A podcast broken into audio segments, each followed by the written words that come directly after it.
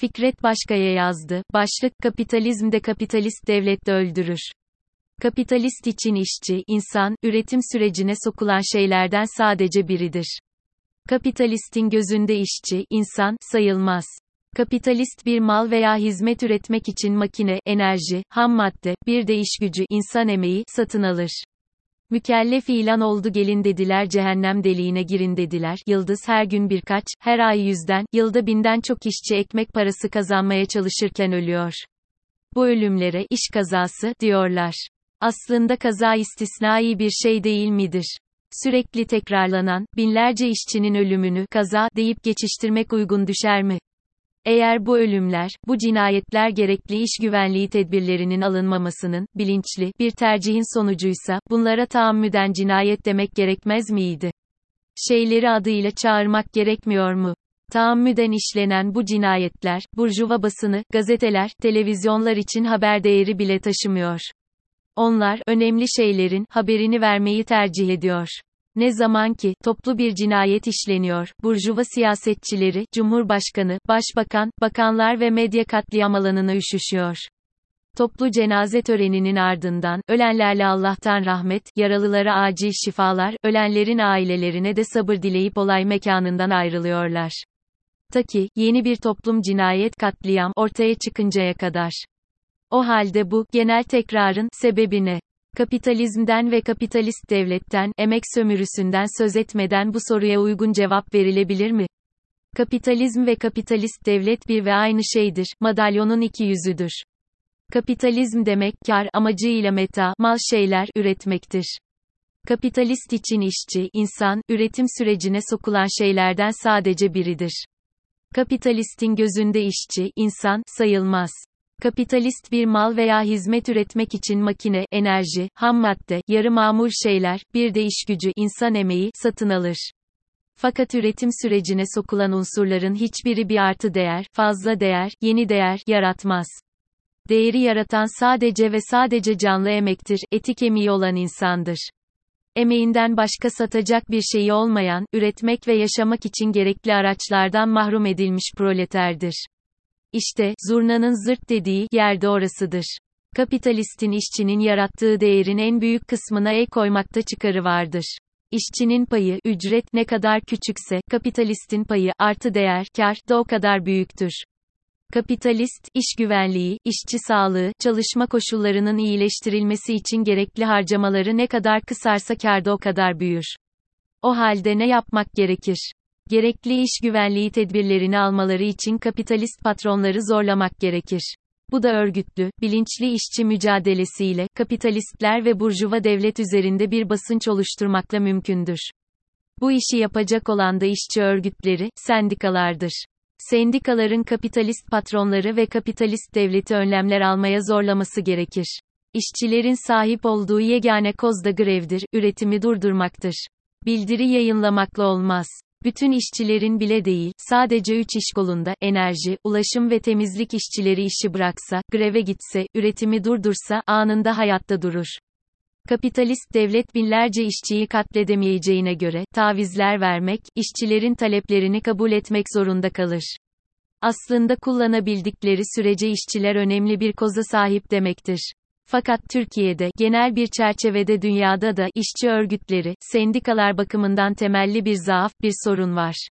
Ya birçok iş yerinde, işletmede sendika yok, işçiler örgütlü değil ya da sendikalar gerçek misyonlarına yabancılaşmış durumda. Sendikaların çoğu gerçek sendikaya benzemiyor. Ritoriye rağmen ve genel bir çerçevede sendikaların kahir ekseriyeti misyonlarının uzağına savrulmuş durumda. Türkiye'de tek parti diktatörlüğü döneminde 1923 ila 1947 işçilerin örgütlenmesi, sendika kurmaları yasaktı. Sadece sendika değil, herhangi bir dernek kurmak da yasaktı. Üstelik 1940 ila 47 döneminde Zonguldak Ereğli Havzası'nda mükellefiyet uygulaması, yani zorunlu çalışma söz konusuydu. Sanayide 12 yaş üstü kız ve erkek çocuklar da mükellefiyete tabiydi. Çalışma süresi günde 14 saate kadar çıkıyordu. Ağır iş olduğu için madenlerde çalışma yaşı alt sınırı 16 idi. İşçilerin kaldıkları barakalara hırdan beterdi.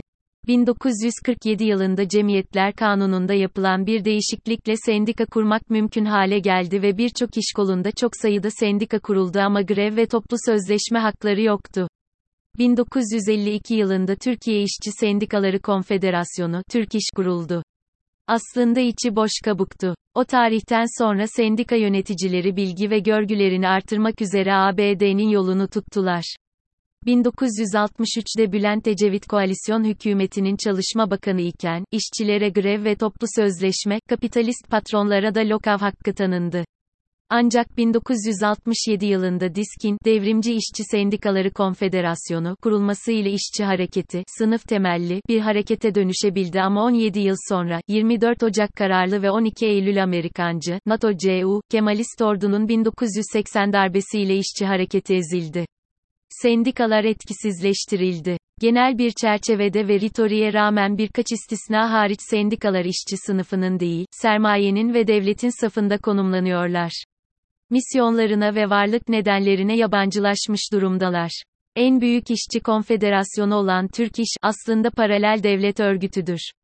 Yaptığı yegane şey açlık ve yoksulluk sınırı açıklamaktan ibarettir. Aslında o iş için bir konfederasyona ihtiyaç yok. Siz bugüne kadar Türk işin herhangi bir insani toplumsal soruna dair bir çift söz söylediğini, kılını kıpırdattığını hiç duydunuz mu? Aslında bizde sendika bürokratlarının kahir ekseriyeti burjuva sınıfına dahildir. Yaşam tarzları, yaşam standartları ortalama bir işçininkinden 5 ila 10 katal yüksektir. Elbette istisnalar vardır ama istisnalar kuralı doğrulamak içindir denir. Sendika fonlarını istedikleri gibi kullanma olanağına sahiptirler. Aralarında ömür boyu sendika yöneticisi olanlar hayli çoktur. Sendikacılık bir meslektir. Sendikacılığın bir meslek olduğu yerde, işçi sınıfının çıkarlarını savunma mavalının bir kıymeti harbiyesi olması mümkün değildir. Oysa sendika yönetimlerinde ikiden fazla görev almamaları gerekirdi. Bürokratik yozlaşmaya uğramış işçi örgütleri, sendikalar, nesnel olarak sermayenin ve onun devletinin safındadırlar. Onun için, boşuna neden söz ettiğini bilmek önemlidir denmemiştir. Eğer Amasra'daki maden ocağındaki ihmaller gereği gibi sorun edilebilseydi, sendika gereğini yapsaydı, şu anda 41 kardeşimiz yaşıyor olacaktır.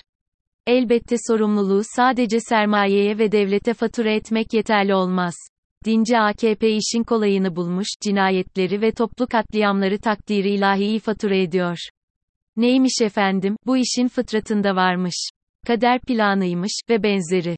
Kapitalizm bir ücretli kölelik düzenidir ve kapitalizm dahilinde işçi sınıfının durumunda kalıcı iyileşmeler mümkün değildir. Sınırlı kazanımlar her zaman geri alınabilir ve alınabiliyor. İşçi örgütlerinin misyonu kapitalizmi aşmak olmalıdır. Sadece sosyal devrim değil, iklim krizini ve ekolojik yıkımı da durdurmak artık bir gereklilik değil aciliyet kesbetmiş bulunuyor. Ölü gezegende iş olmayacağına göre Velhasıl, insanlığın ve uygarlığın geleceğini kurtarmak, yaşanabilir bir dünya kurmak için radikal bir sosyal ve ekolojik devrime ihtiyaç var.